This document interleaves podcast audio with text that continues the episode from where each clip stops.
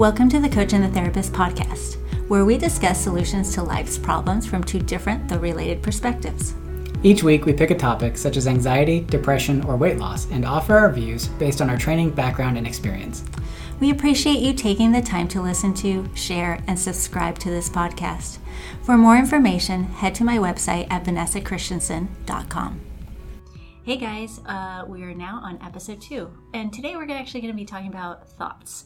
Um, so, something really interesting that I've come across and that I've been taught is that um, we have about 6,000 thoughts a day. Actually, before I even knew that, I was like, okay, it's not that many. But really, when you think about it, um, thoughts actually consist your whole entire day. Um, Did you say 6,000 or 6 million? 6,000. Okay, I was to say 6 million sounds more accurate for my mind. it's because it's like running thoughts. Yeah. yeah, no. Um, s about well, actually, I just read something today that said that's over six thousand. They're like they're Somewhere between 6,000 and 6 million. yeah, that's that's pretty much what it is. Roughly average, okay, um, six thousand two hundred thoughts a day. Is that a nice number there? but that's actually what the that's actually what the research had said up in Ontario. Um, anyway, but um, today we're gonna kind of talk about how our different takes on thoughts and actually in therapy and in um, life coaching. So for me, um, uh, this is kind of what I teach my clients is that thoughts um, is the narrative of the story that we tell ourselves, um, and kind of like how our our life is experiencing. You know, so if that makes any sense, uh, let me try to rephrase that. And the thoughts uh, generate the quality of our life, basically. So um, the thoughts are the things that we think about, and there are facts that happen, there are circumstances and things that happen in our life. So there's traffic, or there's or there's lots of you know there's um, rain there's things that happen in our life but the thoughts about those things is actually what causes the emotion. And so um, an emotion is basically the things that make us act in a certain way. Uh, we we act because of my thoughts of the rain is completely different than your thoughts of the rain. So um, the way that i approach a rainy day is different than yours. So the idea would be actually, I think what I'm, I'm hearing you say is that there are like facts, which are like events or things that are happen happening. There's a there's objective things that occur, right? So like it's raining. Right. That can be measured by multiple people, by different per, different persons. They can all observe that something is happening that uh, can be described as rain. Right. And so um, each individual, though, has different thoughts about the rain. And, like, you know, collective is like, we know that it's raining and it's wet, and okay, I'm getting wet or I'm not getting wet. It doesn't matter. But the idea is then my thoughts about the rain. So you and I very well know that rain is not my favorite thing in the world. and um, a lot of that has to do with my thoughts about it. And my thought is it's to mess up my hair and I have curly hair and and it's going to make it frizzy and it's going to make me late and notice how I all of a sudden have all of these thoughts tied to this one fact of it's raining. Yeah, and I think thoughts can also change over time. Because like when I was a kid growing up in California, I loved the rain. Like the rain was was awesome because you only got it for like three months a year, and so it was always fun. And I used to even like sit in my window and just watch the rain and enjoy it. And now as an adult, all I can think about is like, is the roof going to leak? You know, or are there other problems that are going to happen because of the rain? And so even though the rain or the way that rain occurs hasn't really changed from when I was a kid till now, my thoughts about it have changed. Right, right, exactly. So, again, so bringing up that whole idea of um, our thoughts about the certain situation, I call them circumstances, generates the, the, um, basically the emotion that I end up having about the circumstance. So, um, uh, some things that we kind of talk about in life coaching uh, is that there's kind of two, and you can interject here with what you think about this, but that there's t- two types of kind of thought activity in our brain. There's the lower brain, which is like the instinct one, which is the fight, flight, or freeze, you know, um, and then there's also the higher brain, which is when you are deliberately making decisions and you're deliberately making like a, th- a conscious thought about something. What are your thoughts about that? Um, so when I look at like the uh, when I look at the lower functioning, I don't really see it as necessarily having conscious thought. Um, I see it more as when you talk about like instinct, that would be more like stimulus response. So Yeah. something happens, and then my brain says you need to respond to that. Right. Um, like if I'm underwater and I'm starting to run out of oxygen, my brain says you need to breathe. Um, but I don't have to like think about that or have like a conscious thought. I think what you're talking about with the higher level thought is like the prefrontal cortex, where Yes. more of the like rational thought happens and the planning and the executing and all those different things. Right. Okay. So the idea there is though that when you're kind of like having someone um, maybe yell at you or getting upset with you, or what you assume is like that they're raising up their voices at you, they're, or you are thinking that they are upset with you, your instinct jumps into either fight, flight, or freeze, right? And so the idea is to kind of maybe take a step there and maybe not just instantly react and maybe take a thought moment, a pause, and just sort of like, okay, hold on for a second. I'm feeling an emotion. And this can happen like super fast. It's like, okay, I'm feeling an emotion. I'm feeling defensiveness. So, what is the thought tied to this? It's like, well, of course, I'm feeling defensive. Someone's yelling at me. Okay, well, here's the thought. Okay, so I can now make a conscious effort to think through this thing and not actually react from defensiveness, but actually say, like, you know what? I really don't like how I'm feeling right now, so I'm going to get up and walk away from this thing. Or you can just sort of say, like, okay, can let's hold on here for a second, because um, you can then make a conscious de- decision on how you're going to react at that point. Um, so the idea is that usually what happens is that the first thing that happens is like an instinct, kind of like a, okay, I need to either defend myself or I need to protect myself. And so that is where most of our thoughts kind of originate from, where it's like, oh, defensiveness, it's because they're attacking me. Oh, I need to protect myself. Or let's say someone doesn't invite you to a party and you're like, ah, like that hurts really a lot and i kind of get upset about that and it's the idea of like now let's actually think about that. What am i making that mean? So you take that pause and then you kind of put a you kind of attach and and uh, like acknowledge the thought. That's the word i'm looking for.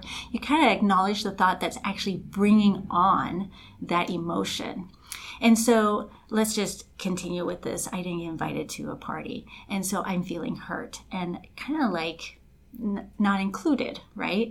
And so my thought is, I'm not included. Maybe I'm not liked. What's wrong with me? And there's that thought right there. So um, I like to then at that moment, well, in the moment, just sort of like say, okay, so thank you, brain, for trying to protect me, right?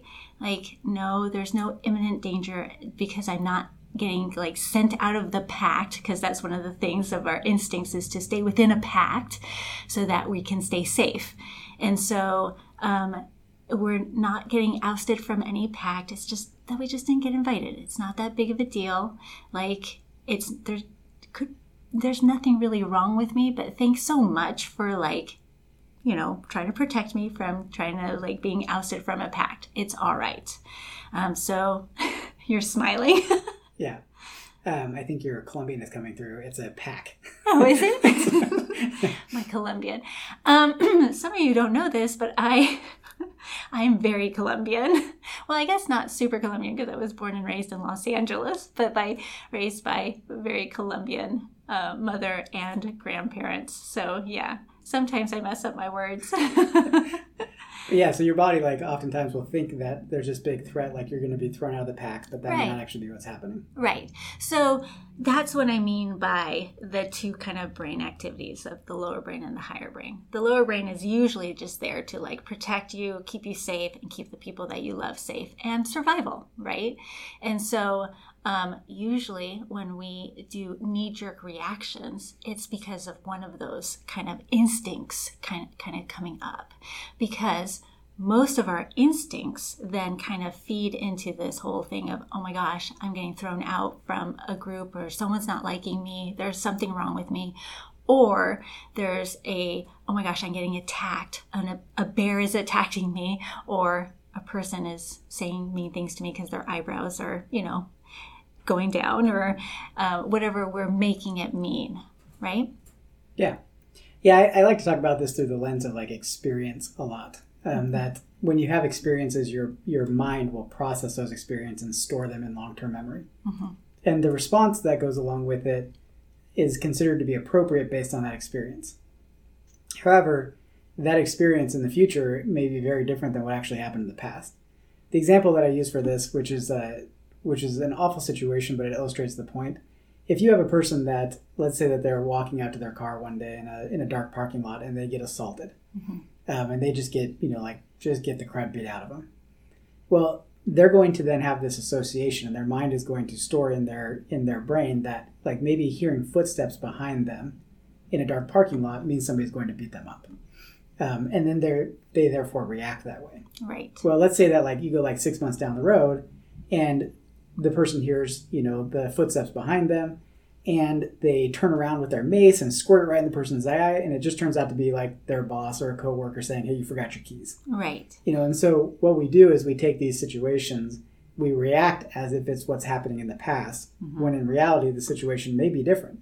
Sometimes it's not different, right which means that these that these thoughts and emotions and responses aren't necessarily a bad thing no but they're not always adaptive and they don't always actually help us. Right. So um, that's why I like to kind of take a moment. Like, let's just say um, you are dealing with someone and they're actually saying some words to you. And I don't really know what the words are, but you take it as they're saying, like, a tone that's not very kind to me.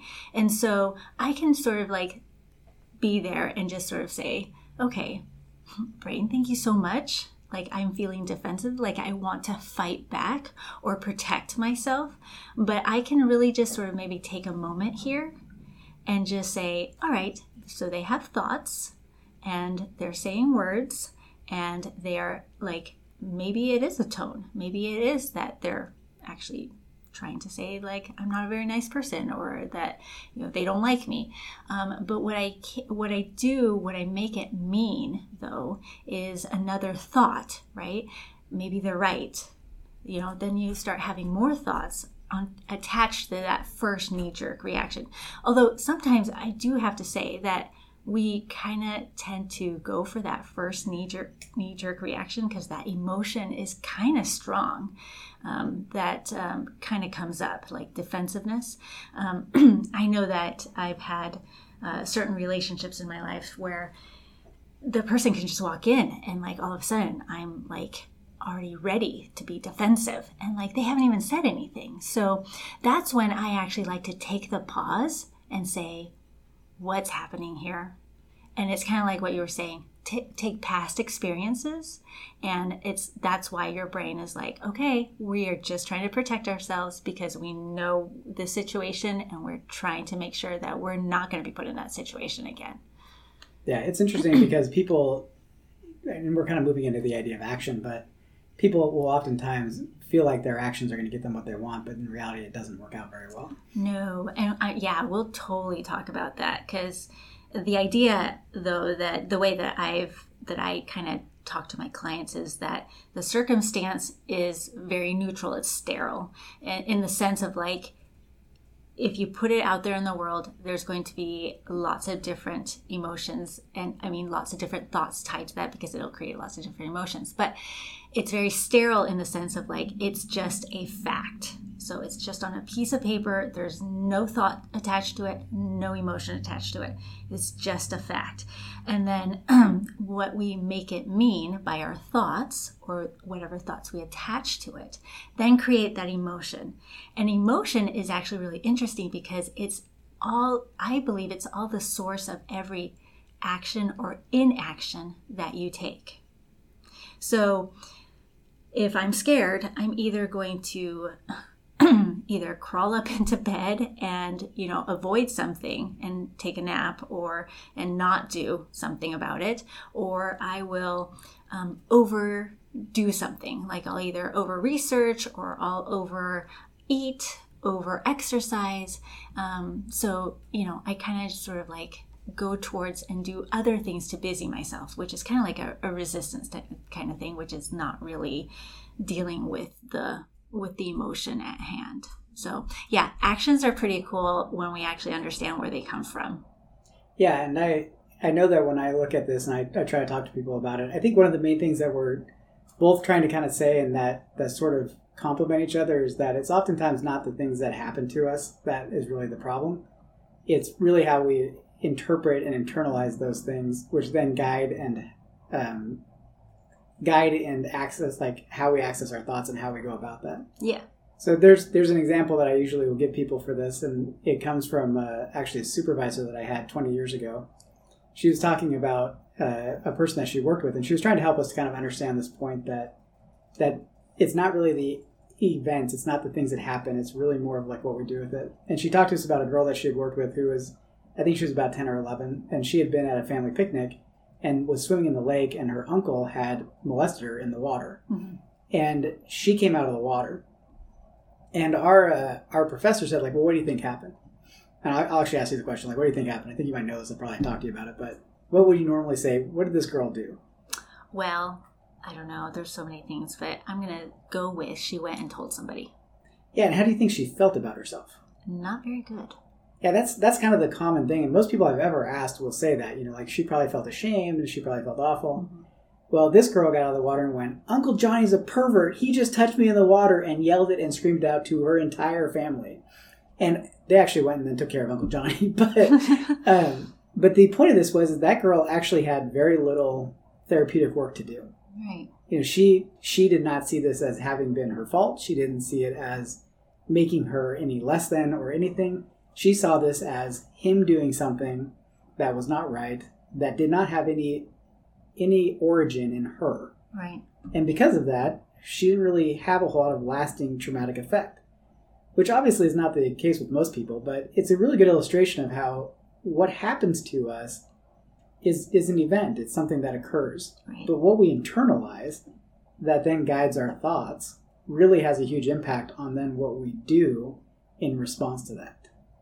Yeah, actually, there's a really good example. Our daughter, Katie, actually just last week um, wanted to make a project for the cat. Um, she's a little obsessed about the cats. That's definitely a thought. Um, but she wanted to make a cat bed for one of the cats. And um, I, before I could even get the words out, do you want to like look for a pattern or like I suggest a pattern. She had already gotten the fabric and started cutting the fabric. I mean, she knows the fabric to use and not to use because that's definitely a big fat no no of using which fabric to use and which fabric not to use. So she went and she got the fabric and just started cutting up, like no fear whatsoever. Um, and so she was just like, yeah, I'm just going to make this. Like, no thought of like, what if it doesn't turn out right? What if this is like wrong? And and we've actually had conversations in the past where i've actually said like oh you kind of need to follow a pattern right? And she's like she'll ask why. I'm like well because it kind of gives you guidelines and like you know what to do. And she's like no i'm okay. I'll figure it out on my own. So for her her thought process is why can't i just figure it out on my own? And i'm gonna mess up. Like who cares? Where some people have the thought of like, oh my gosh, I have to read this twice, make sure there's no mistakes, and like I have to make sure that it's like perfect and it's exactly how it's supposed to turn out. And what end up ends up happening is that a lot of people psych themselves out from even starting. So um, she doesn't have any real thought work, even though I've even mentioned like, well, you know, I've even given her the thought of patterns are there to guide you so that it turns out great. And she's like, no, I think I'll just try it on my own. Thanks. yeah. And in the, in the therapy world, we look at that and we would, we would say that that's based on experience. Um, and that experience, like for her, is that failure hasn't been a really bad thing. For people that really follow patterns, they have experience that says if you don't follow this, it's actually going to be a really bad thing. And so then they tend to rely on those instructions. Or even just realizing that they need the instructions to be successful. but uh, but that's the difference between those two people. But their thoughts their thoughts guide their decision making. Yes. Um, and uh, something, though, that uh, we do talk about for like that I help with my clients is that um, sometimes, though, self esteem can actually be tied to something other than your actions and your past experiences. It can be uh, your thoughts about yourself, right? Um, it can just sort of be like, I, I am a good person and I've had some bad things happen to me, you know. I am lovable, and sometimes I act in a way that I'm not so great. But there's that and word. So um, that kind of goes with, um, kind of goes along with like experiences and stuff like that. That it, it can, you can still do thought work, even though you've had some experiences that have taught you, um, or to have some beliefs, like some core beliefs in your head that these type of things happen when other things happen. And so um, self esteem is definitely one where um, when we tie actions to to like how we think about ourselves or even past experience of people saying things to us and um, outward type things so um, the idea is that you can with our thoughts uh, we can produce um, a great self-esteem and it's not really the circumstances that actually need to dictate that. Yeah i think what's hard for people and and uh, and i don't even know that i have like a great way to describe this or to make it easy for people to grasp is that a lot of times what we're what we have to do is to change our thoughts in a way that engages our emotional system too. Mm-hmm. so sometimes i'll talk to people about like being embarrassed. You know and they'll say like well if i if and this is part of self-esteem too that's what makes me think about this mm-hmm. is like well if i go and i speak in front of a group i'm going to mess up and i'm going to be embarrassed. Well what's the connection then between the thought and the emotion? The thought is i'm going to mess up. The emotion is it's going to be painful. Mm-hmm. i once asked somebody when i was trying to illustrate this i'm like what's so bad about being embarrassed? And they're like well it's really embarrassing. And so i actually looked up like embarrassment and yeah sure enough it's like just a negative feeling of feeling right. foolish. Right well, so what we have to do sometimes is actually disconnect the thought from the emotion. In other words, help them to see that you can have a thought of like, I can go in front of people and make a mistake, and it doesn't have to be the end of the world. Right. You know, I can I can not feel embarrassed, or I can reinterpret that feeling of embarrassment. Yes. Which is yeah. really hard for people to do. Yeah. But it's something that I think is uh, ultimately really important because if you can't disconnect the thought from the feeling, right then that that feeling is going to overwhelm your thought process. Well, um, so I've actually had an experience. I, I, actually explained this to someone just recently, where um, I was feeling like a little bit of not so much resentment, but just like being put upon because I was doing all of these things like in the house and all these other things, right? And so I remember the other time when it actually was kind of like a hurtful, like overwhelming feeling of I am doing so much stuff um, because you were deployed. And so, um, what's really interesting though is that um, I did have a moment of I don't want to feel this overwhelming feeling. I feel like this like pretty awesome of me to do. And so what ended up having is like, what do I have to think in order to um, like feel this emotion now? You know, and it was um, it was a you know what? Yeah, I'm a bad A. You're deployed for 13 months. I'm taking care of four kids. Now, all of a sudden, my emotion tied to that is like, yeah, it's overwhelming, but man, I'm also awesome. So it's kind of like you have two competing thoughts right there. And it's like, I want to give more weight to and more airtime is kind of what I've mentioned to my clients. Like, I want more airtime to that one, to think more about that one right there. It doesn't change the situation so much. Actually, it doesn't change it at all. But it does really kind of help with the emotion of, like, I don't want to feel that anymore. Like, I'm also a bad A like, so yes, there's times of overwhelm, but like I'm also a bad A, and all of a sudden I have this other competing emotion as well. This confidence is brought up, and like I find ways and solutions to things. And so I don't ever think we ever just have one thought. You know, that's, I mean, we just said that in the beginning. We have 6,000 thoughts a day. So to actually think that we are just going to have one emotion tied to like one thought.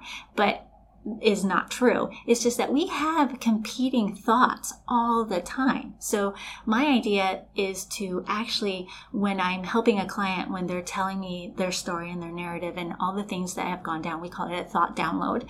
Um, I highlight some of the little positive thoughts that they have and I circle them because they're currently telling me all the things that are bad that are happening, but yet they do have sparks of good thoughts, of good things that have happened. And so I'm like, how about that? Like, that's already happening, but it's being clouded and like not given enough airtime because you're so focused on these all of these thoughts right that this goes on later on into like our experience as a client and a coach because my first thing is to just sort of mention and to highlight and to show them that thoughts really are the things that are tied to our emotions and not the circumstance. So later on into the coaching, I actually say, okay, I understand. And then we'll do like the little model. I call it the little model. Okay, the model um, where I show them the circumstance, the thoughts, the feelings, the actions, and the results. But then I also highlight you also have this thought right here. Can you tell me more about that? And that's when I actually start bringing out from kind of like hidden from all of these other narratives and all these other thoughts that are creating this story and go, how about that one? I want that thought Tell me more about that. And then what's really interesting is, is that that thought and that story around that, those thoughts right there, like create an emotion. And so therefore we can also like almost like bring out that emotion as well. So anyway, that's, that's kind of like what I do for my clients.